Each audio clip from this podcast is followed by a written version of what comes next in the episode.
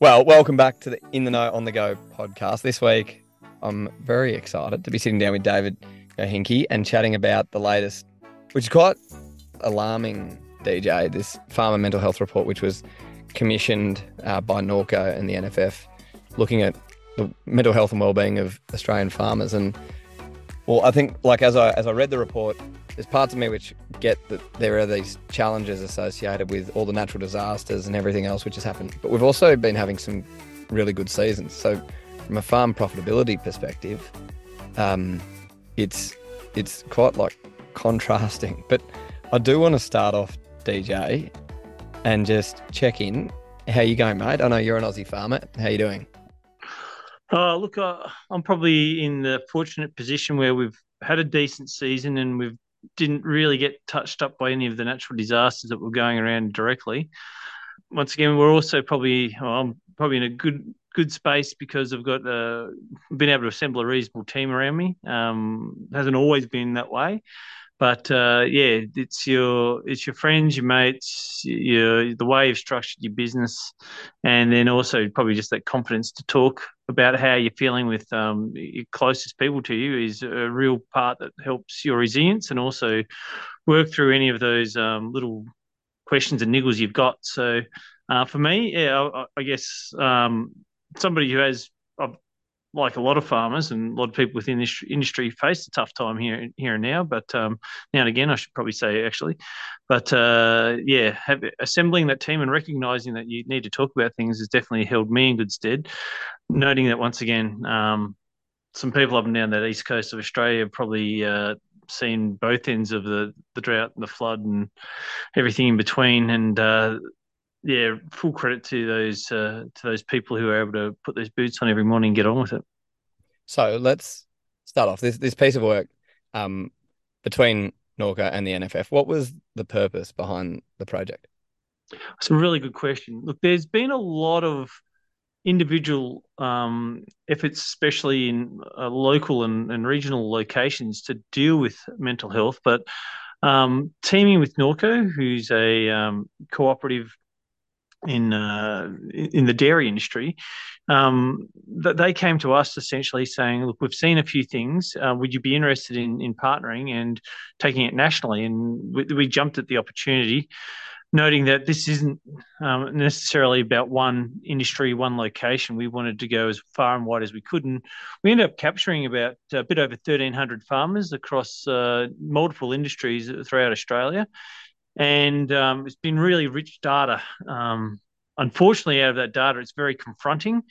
Um, there's a lot of issues still going on in, in in many industries, but with that baseline data, it now gives us confidence to talk about issues that we intrinsically know are out there, but didn't have the empirical evidence to say actually there's some sectors out there that are hurting right at the moment. There's a really um, even spreading the demographic of people who are feeling these emotions and and seeking help.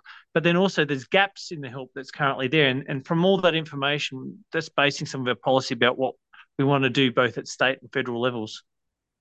And I think that's something we'll try and get to in terms of like what are the outcomes from it. But let's talk to some of, let's say, yeah, the the stats and the challenges ahead. So I think one thing which has absolutely blown my mind, and I need to work out where the stat comes from because it's not part of the report. But so it's either a lifeline or something. I'll include it in the show notes. But for every suicide that is successful, there's 30 attempts for it. In this report, it was showing that one farmer in Australia is dying every 10 days. But that means, based off those statistics, there's actually three attempts every day, which is insane. it, it is. Um, in some respects, uh, a real indictment on our industry. The fact that we've got that much stress and agony out there, but then also it's that silence about what these numbers are. And the one thing about this report, I kept thinking to myself and have spoken to many people, is we can't afford to become numb to these numbers.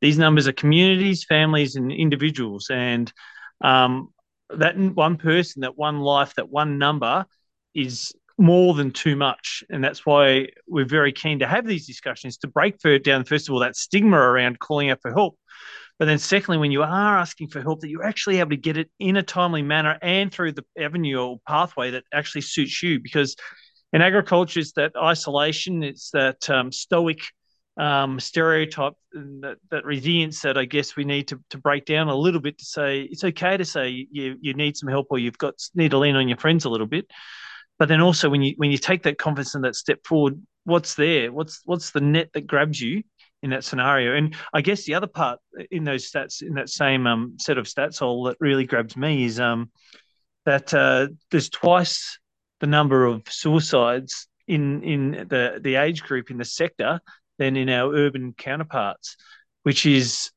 extremely alarming. Um, and it's something that, uh, as as uh, as an industry, we need to both talk about, let let let it be known, lift the lift that rock and let the light shine on it. But then, um, as you started this conversation too, Ollie, actually ask the important questions from the people that that are close to us. And I think, like for you, I'm sure we'll talk about these support networks, but the other part which I started to wonder, and this is the hypothetical in me, but a lot of these farms are also workplaces. So it's not just the the farm owners that are included in this. Farmers are also workers and employees of businesses. So the statistics there as well, like it's it's not just a let's say a farm business challenge. This is actually a, a workplace health and safety challenge as well about creating safe uh, workplaces from a psychological piece as well. Absolutely. And, and when we dive down a little bit more into that, it's how people perceived agriculture, how people um, talk about their agricultural production and and um, the feelings of not being appreciated in, in uh, across the board in, in many sectors. But you're quite right. When we talk about farming, we talk about agriculture, we talk about everybody who's involved in the the the production, the the the supply chain essentially that brings you food and fiber from from the the land um, to to the place of sale, and uh, the, the the part that interests me in the conversation is that most people can probably handle one knock, but it's when you get multiple knocks or when you've got two or three things going on at once that it can drain you to the extent where that um, that support network you need to lean on. But the fact that we're seeing a lot more events happening, the fact that we're seeing people um, struggling with multiple issues um, is also concerning, and, and how they how they adapt to do that, and um, how they can get support to do that is is the real question. I feel like I'm a, a reporter asking questions, but I'm just asking from a real point of curiosity here, DJ, because this, I guess, the acceleration and and the changing climate the experts are saying that we're going to see more natural disasters and I guess ferocity of them. Is that even a word? Um, the ferociousness of the the natural disasters as well. So it is something that needs to be talked about and addressed, doesn't it, in quite a big forum. Well, and and that is absolutely important in the business sense, making sure that we've got resilience built in the business, giving us opportunities to put fat on in the good years and then have mechanisms to um, ride out some more of the tougher years. Um, and then also, when we talk about natural disasters, the immediate relief, and um, we've, we've, seen it in, in bushfires and in floods that um, outside agencies, and that's been the Australian Defence Force probably more so than, than had been in the past, called in to, to get people back on their feet quicker. But the part about agriculture and the part about farming itself is in many situations this is multi-generational and it's taken a long time to build up the assets the infrastructure and when that's been um, taken out away from you or, or um, uh, destroyed it's not necessarily the fact you've got to you can replace it it's the fact that um, there's a part of you that's it's been taken away and it even comes down to the things like farm crime um, it's not necessarily the fact that there's a money number there. It's the fact that taken um, some blood, sweat, and tears off of you that really affects farming.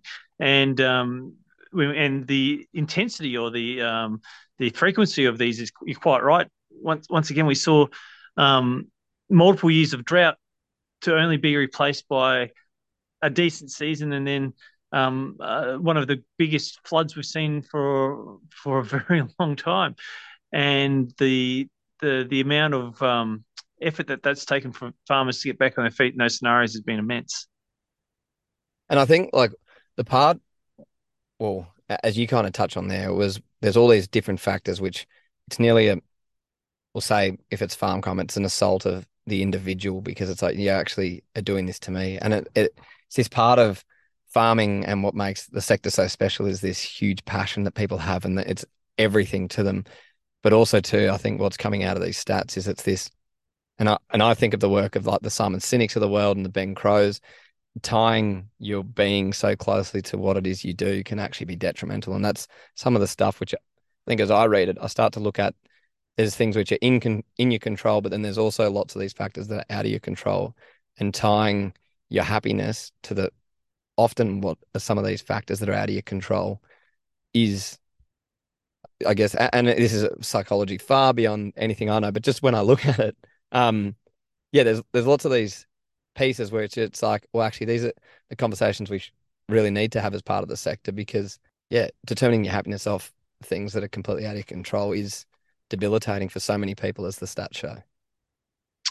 Um, as one of one of the more modern poets once said, "It's uh, yeah, you've just got to shake it off," and um, yeah, it's that can be very hard when you are so intrinsically involved with your daily fruits of your daily labor, and um, that is passion beyond um, any sporting endeavors or hobbies that you've got. So to be able to to just say, um, well, it is what it is.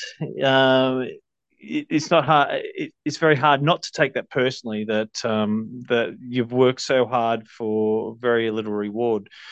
But when you come back then to the mental health and the sectors that are um, facing probably the more urgent attention, and we've seen it more probably the irrigation sectors that had drought, no water, not no ability to grow crops when they have got the ability to grow crops that they've been taken away by the floods once again.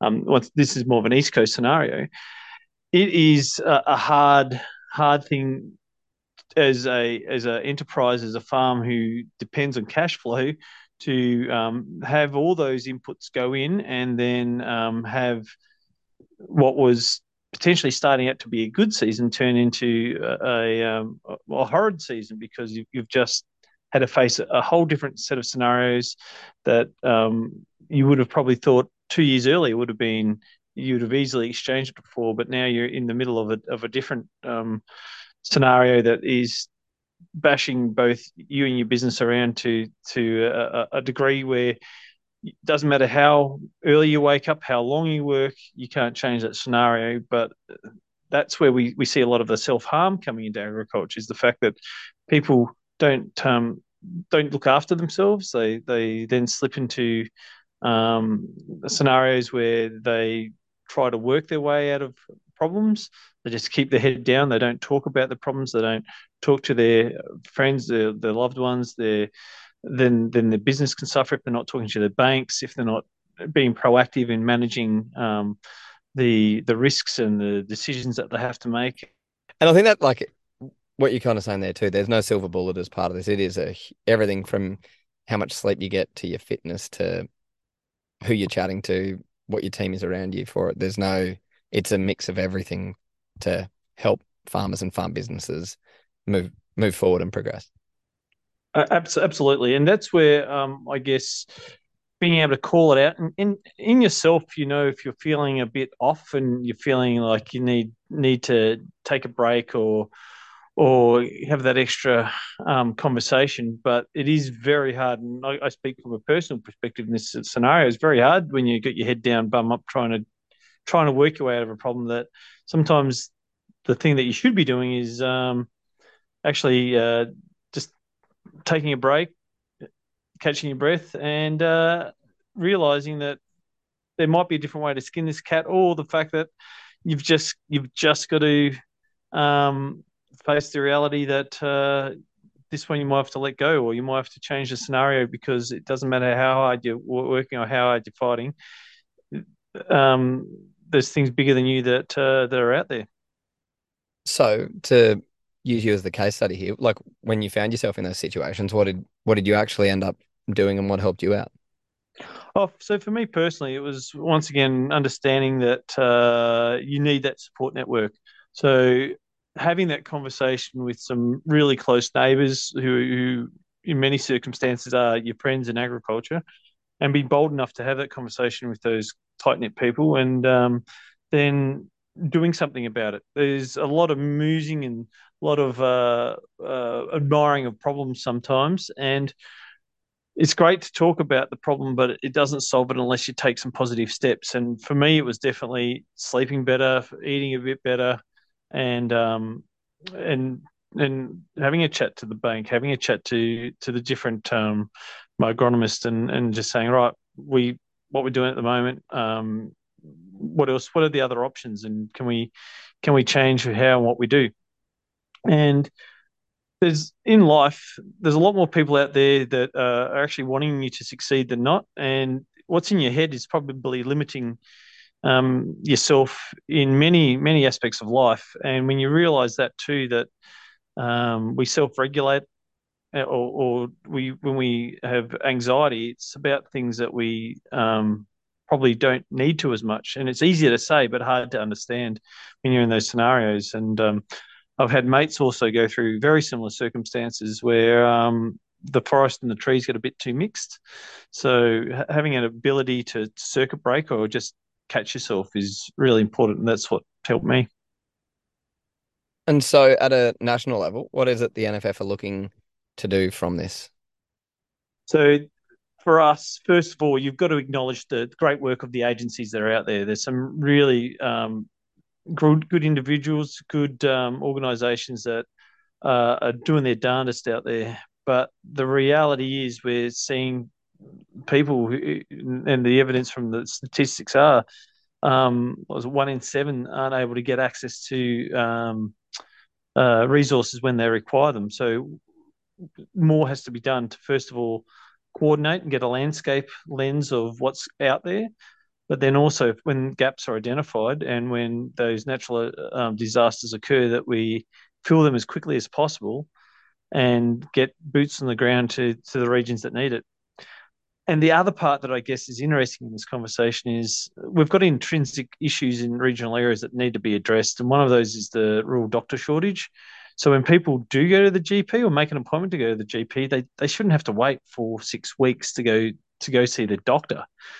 And that's just to get the referral to actually get help. So when you get to the stage of asking for help, you shouldn't have to wait for it. And so um, what are the different scenarios? What are the different solutions to fixing that? Is what we're pondering. We're not saying that we are the font of all knowledge. We're just coming there with some good baseline data that we want to both uh, influence policy to change, but then also in a few years' time to go back and say, okay, what have we done in policy, and has that made any difference? And, and give ourselves a bit bit of a scorecard on have we been focusing in the right areas? Because at the moment, um, there's a lot being done, but there's a huge gap that urgently needs to be filled.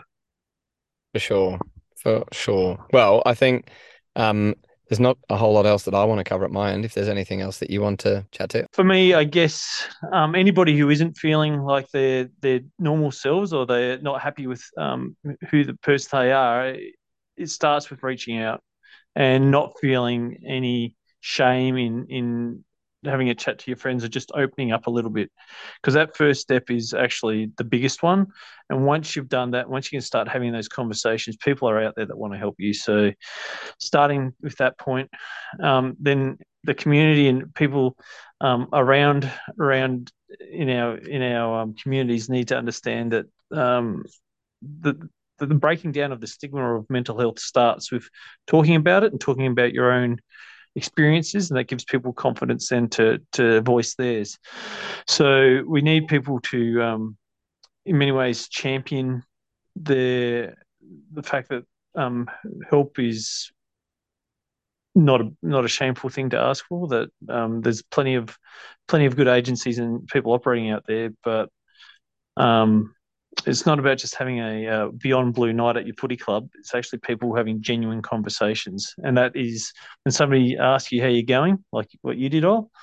It's not about saying, "Yeah, I'm good, thanks, mate." It's actually being honest and and not accepting a bullshit answer. To actually go, um, yeah, you said you're okay, but look, your clothes are a bit shabby, and you've been late to the, miss the last three catch ups. Something's going on, mate. Um, and, and and just basically caring for people um, I don't think the formula is very difficult. it's just really hard to get things in place. And then once again, that, that services side of things, that that's for me is the real scary part. The fact that we've got to wait so long or we can't get the services when, when they're required. Well, DJ, as always, thank you so much for taking the time to chat through this. I know it's something that you really care about and something which I think we will see the change. And we know farmers are valued by Australians. They're some of the most trusted people. So we just need to get that message back out there. Um, but thank you for taking the time. Anytime. Well, thanks, mate. Have a good one.